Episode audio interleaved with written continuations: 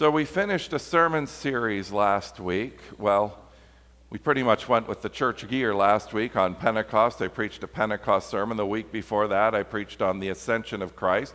Uh, and that is found in the first chapter of Acts. Of course, Pentecost is found in the second chapter of Acts. So I decided that I had started a new series without really realizing it until I was trying to figure out what to preach on today. So today we're continuing a look through the events of the book of Acts.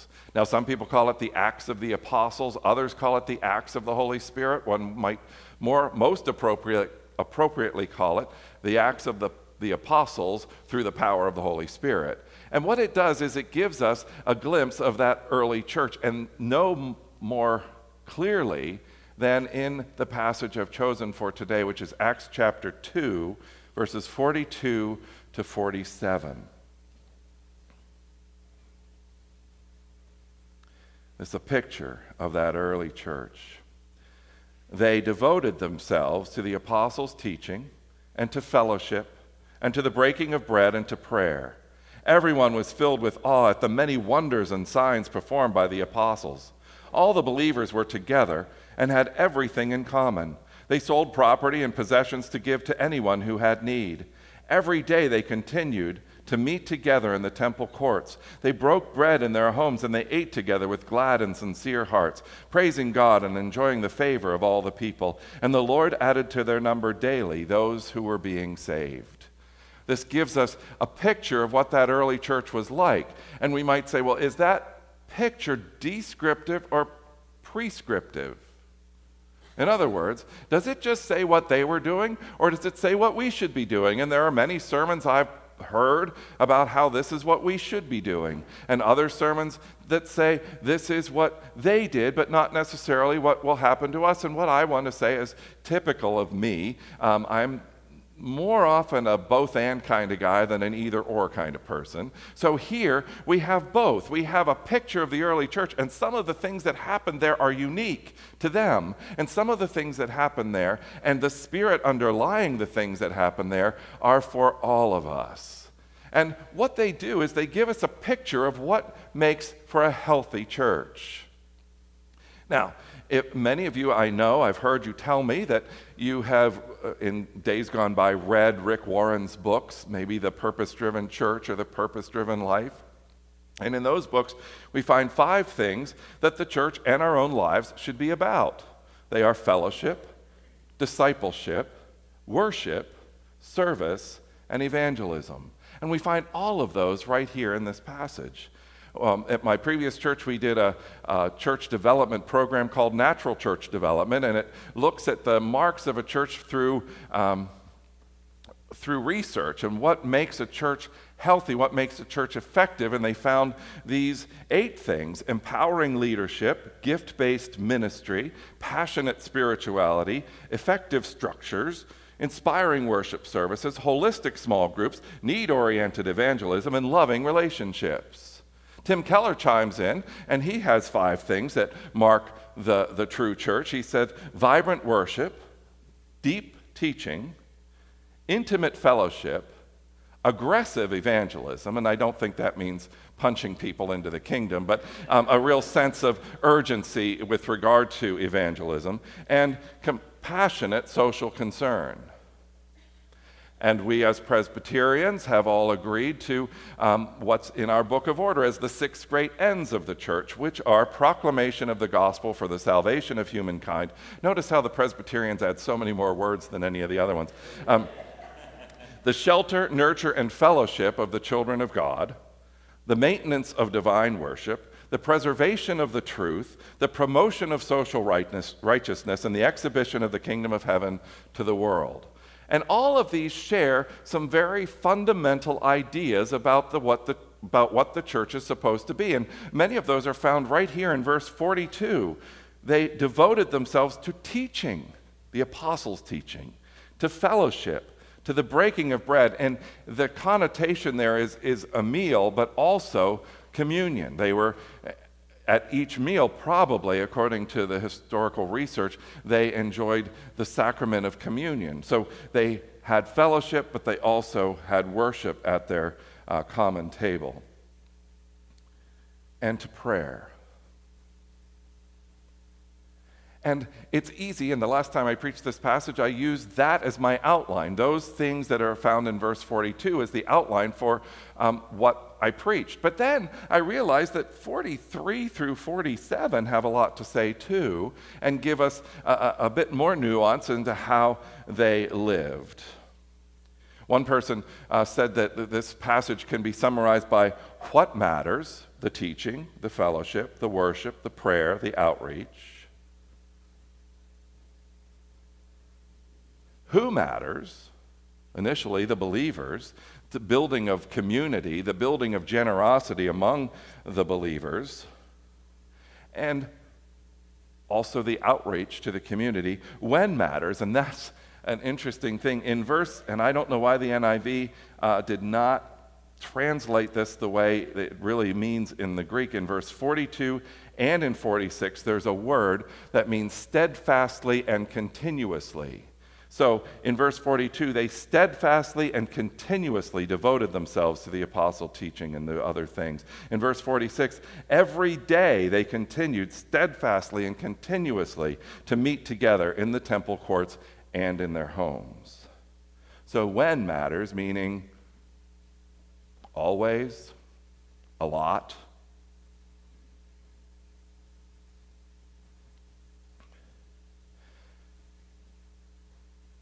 And we might ask ourselves which of these things are the descriptive things, and which of these things are the prescriptive things? First, we look at the um, verse 43 everyone was filled in awe at the many wonders and signs performed by the apostles. Now, uh, do we have a lot of wondrous signs happening in our midst? Not really probably the same as the ones that they experienced then.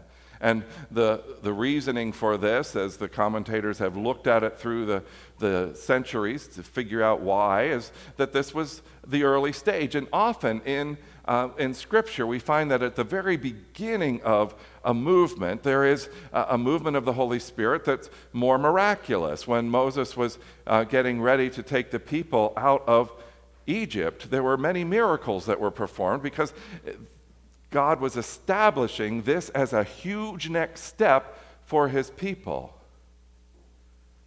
And here, there were miracles that were happening to establish the church of Jesus Christ. And we don't experience that same kind of miraculous presence today, usually. But we still experience God at work.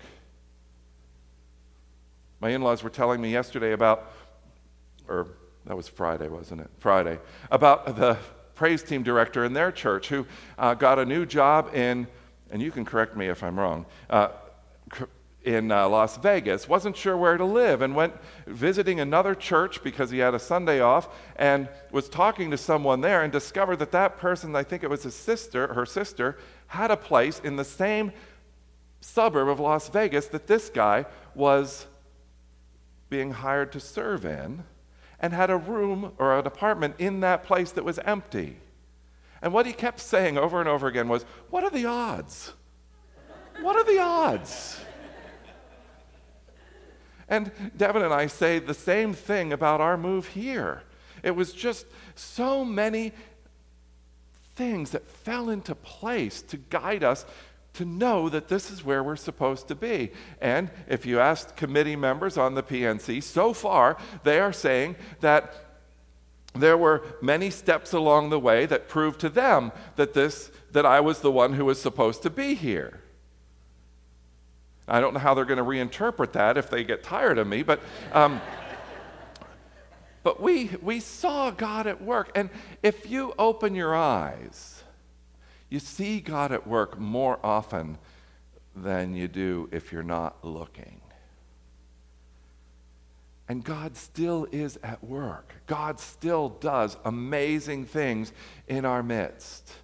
It's just a matter of opening our eyes and not just saying, What are the odds? But what this guy was saying is, What are the odds? Of course, God was at work. But we say, God is at work. The next thing All the believers were together and had everything in common. They sold property and possessions to give to everyone who was in need. Now, that verse is one of the scariest verses to American capitalists that is in the whole of the Bible. What do you mean? They say. The early church was communist? No, communists are bad. We can't be communist. There must be something wrong here. Well, and many preachers and commentators fall all over themselves to try to explain how this is not communism. It doesn't take much to see that this is not communism. For the first thing, all of this was done willingly the people realized that they had excess and they realized that someone else had need. So it was natural for them as they experienced this fellowship, this, this awe and wonder of knowing God in a whole new way, of being in a whole new type of community that they wanted to give to each other. And in a verse just a couple verses later, it says they met in each other's homes. That means they still owned homes. So it's not, it's not the same as communism. It's not the same as someone saying you have to give and we'll share equally. But the spirit of this, I think a lot I think what has happened is because we are so against communism, we don't like that idea that we lose the spirit of what this passage is saying, that spirit of strong generosity, of acknowledging that what I have what I think I own, I don't really own. It belongs to God. And what I have, what I own, is not something that I need to grab onto, but it's something that's been entrusted by God to me that I might share with others. That spirit of sharing takes us a few extra steps to get to in our culture because our culture is so much about personal ownership and personal success. But the kingdom of God is not about personal success or personal ownership. The kingdom of God is to be shared. And that's the spirit of what we see in this passage a sharing among the people.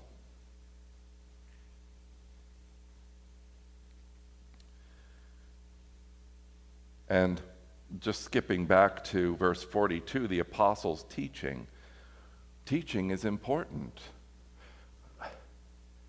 I don't know how to even calculate the number of messages you hear every day that are counter to the message of Scripture. In casual conversation, on songs on the radio, in those talk stations on the radio, where they tell you what to think, on TV, in movies. There are so many messages that bombard us. How do we know what to believe? How do we know what's true? Well, the early church knew what was true because if it came from an apostle, they believed it came from God. The Holy Spirit inspired, inspired certain people to give them a message they could count on.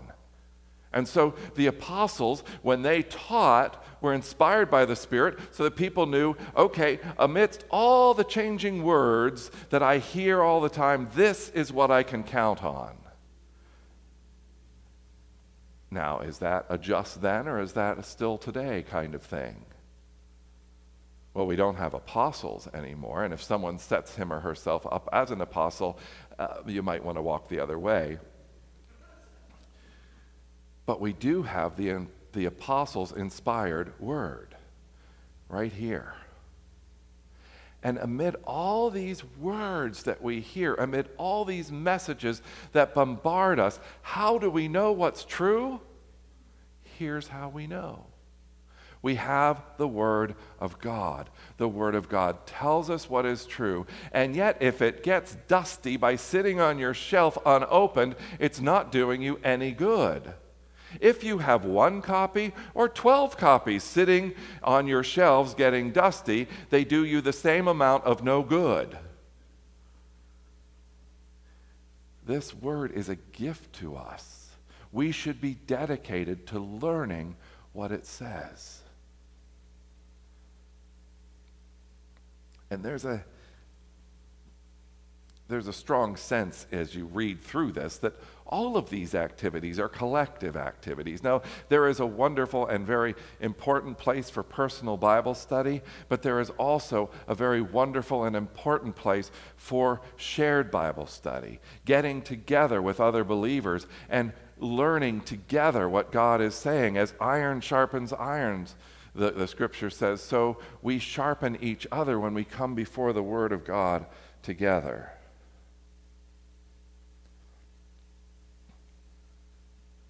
What about, and I touched on this a bit already, the fellowship and generosity? Was that a unique thing just to them or an ongoing thing? Of course, the, um, the sharing of resources we talked about, but how about the sharing of lives? John Stott said God's purpose is not merely to save isolated individuals and so perpetuate loneliness. God's purpose is to build a church, to build a redeemed people for his own glory. I may have told you about one of my professors at Penn, uh, who was a sociology professor, uh, E. Digby Baltzell.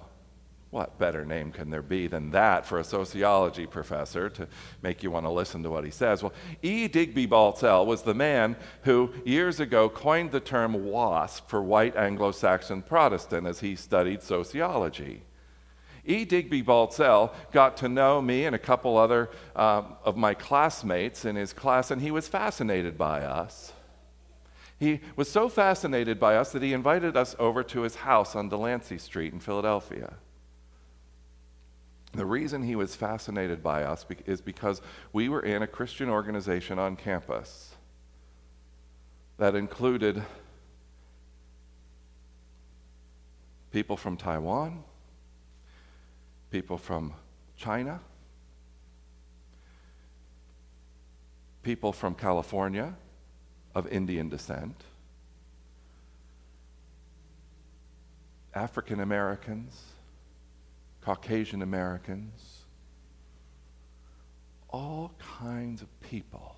And as a sociologist, he was intrigued by this because he saw more often than not in society that groups got together in groups that looked more like them, with people who were their type, so to speak. And he saw in this Christian group a wide variety of people, and he said, This fascinates me. And he was willing to concede that it was the shared message of the gospel that brought us together. People who were very different from each other, brought together by a shared identity, and that identity is in Jesus Christ. And this is one of the most important uh, lessons I think anyone can learn about the gospel is that it changes your identity. You become someone who is in Christ. And that becomes, and definitely should become, your primary identity. Who are you?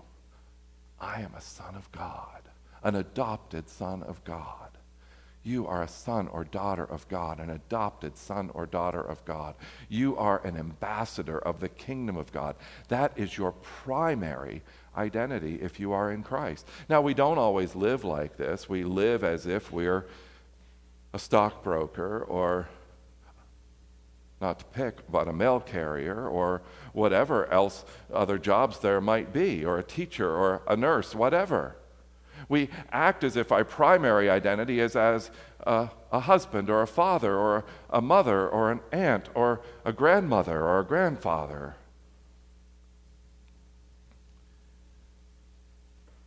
And we get caught up in all those things, and we, we invest so much in those things of this earth that, that our being in Christ is a little sideline that we experience once every once every once in a while. Some of you every week. Some of you every other week. Some of you, uh, well, we won't get into that. Some of you here. Some of you at another church. Some of you are in a Bible study group or a prayer group somewhere else. Some of you have fellowship with other members of this church.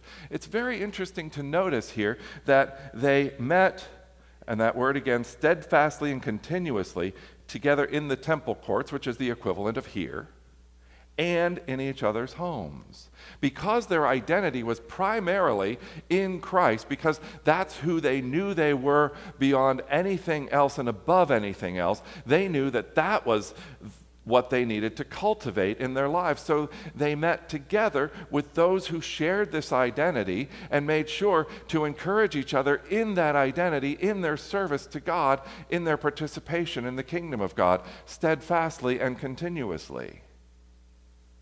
It's important to have both that time here and that time in homes, to have friends who encourage you in your walk with Christ.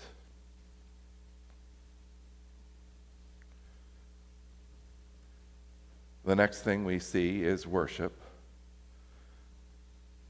the breaking of bread, and I love the term here with sincere hearts. They ate together with glad and sincere hearts.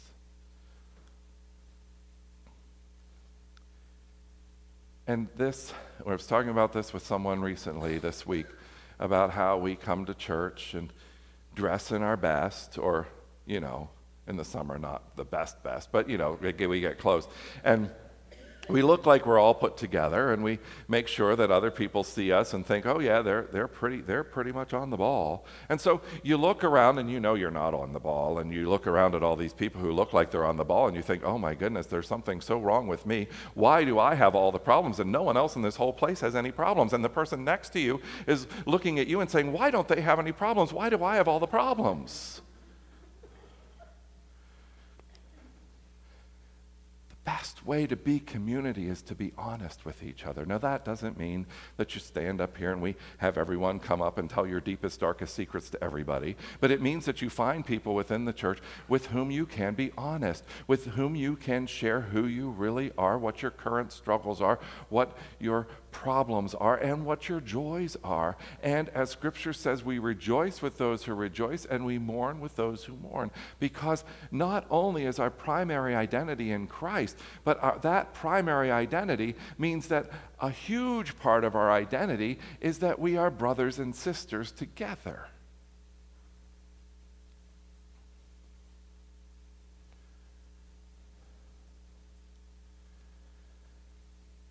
And we come and we stand before God and we worship God with sincere hearts because no matter how together we feel or how broken we feel, God has redeemed us from everything that kept us from Him.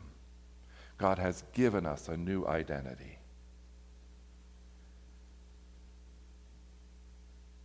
And in verse 42, the breaking of bread and to prayer.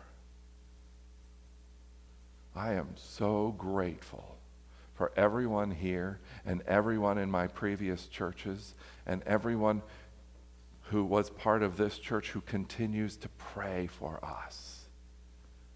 It is said that prayer is the resource least used by the church.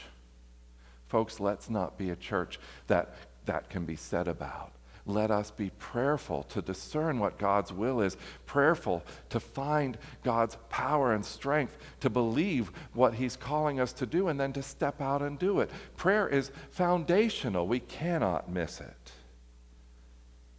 And it's interesting in Scripture. Now, I'm not saying we shouldn't pray for Aunt Sally's big toe that she stubbed on the kitchen uh, counter the other day. Well, I don't know how she'd stub it on the kitchen counter. Maybe she's a, a or something. But anyway,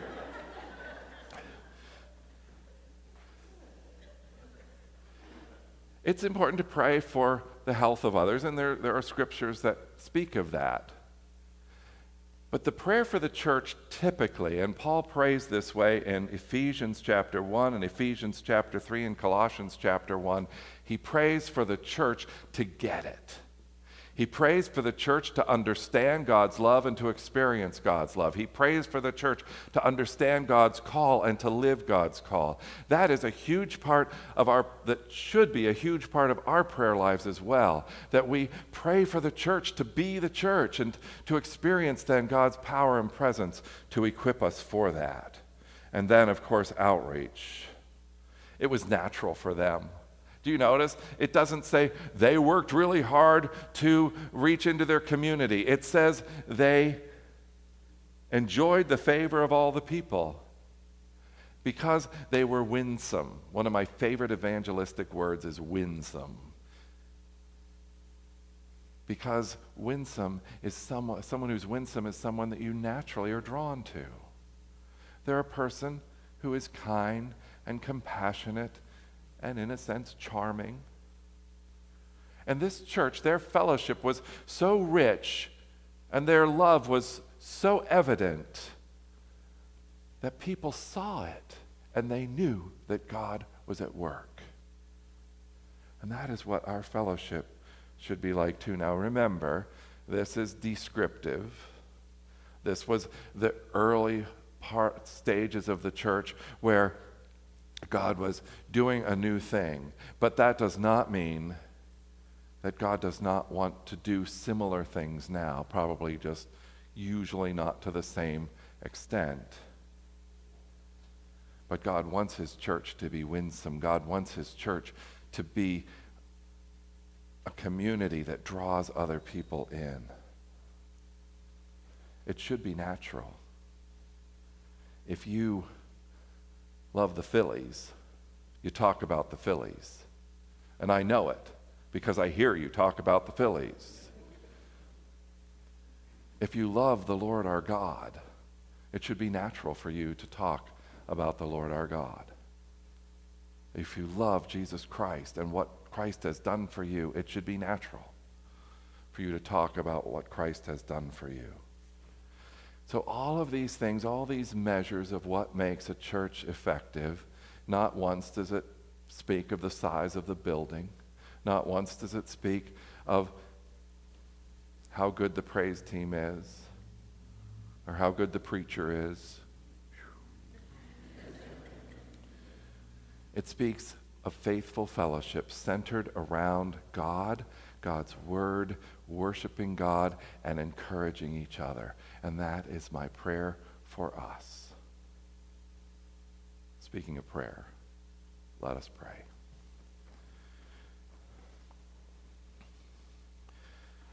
Gracious God, we thank you for your love for us, for your grace poured into our lives, and thank you for each other. Lord, I give you deep thanks for every person in this room because they are my sisters and my brothers, and we are called together to be the church. Not separated off trying to do our own thing, because that, according to your word, does not work. But we are called to be those who find strength and encouragement in each other, who side by side do the work of the kingdom of God who strengthen and encourage each other. And it is my prayer, Lord God, that that is what you do here at Ridley Park Presbyterian Church. And we do pray for those who are struggling either with sickness or, or discouragement, whatever it is, and we pray that your Holy Spirit would move in them to bring healing. And on this Father's Day, we pray thanking you for those fathers who are good and godly examples to their children, for those grandfathers who are good and godly examples to their grandchildren. And even as we pray that prayer, we also pray for those who are experiencing maybe the first year without their father on this earth, or maybe the 20th year, but the pain is still there. And we pray for those who experienced poor relationships with their fathers. And we thank you for the words of the song we sang earlier that you are a good, good father. And we ask that you replace your love in those people's hearts, that you put your love there to replace the faulty love that they experienced before. We pray for those who have poor relationships with their fathers or their children now, and we pray for healing. And we pray for strength when that healing does not happen. We lift up to you those who just assumed that they would be fathers, but that gift never came to them. And we pray for your encouragement wherever we are in this life to find our identity in you, in your call upon our lives, in our relationship with you through Jesus Christ, and in our participation in your reign over this, over our lives. And then we anticipate your reign over the new heaven and the new earth and pray for strength to exhibit that kingdom into this world. Build your kingdom here, Lord God, in us and through us. In Jesus' name, amen.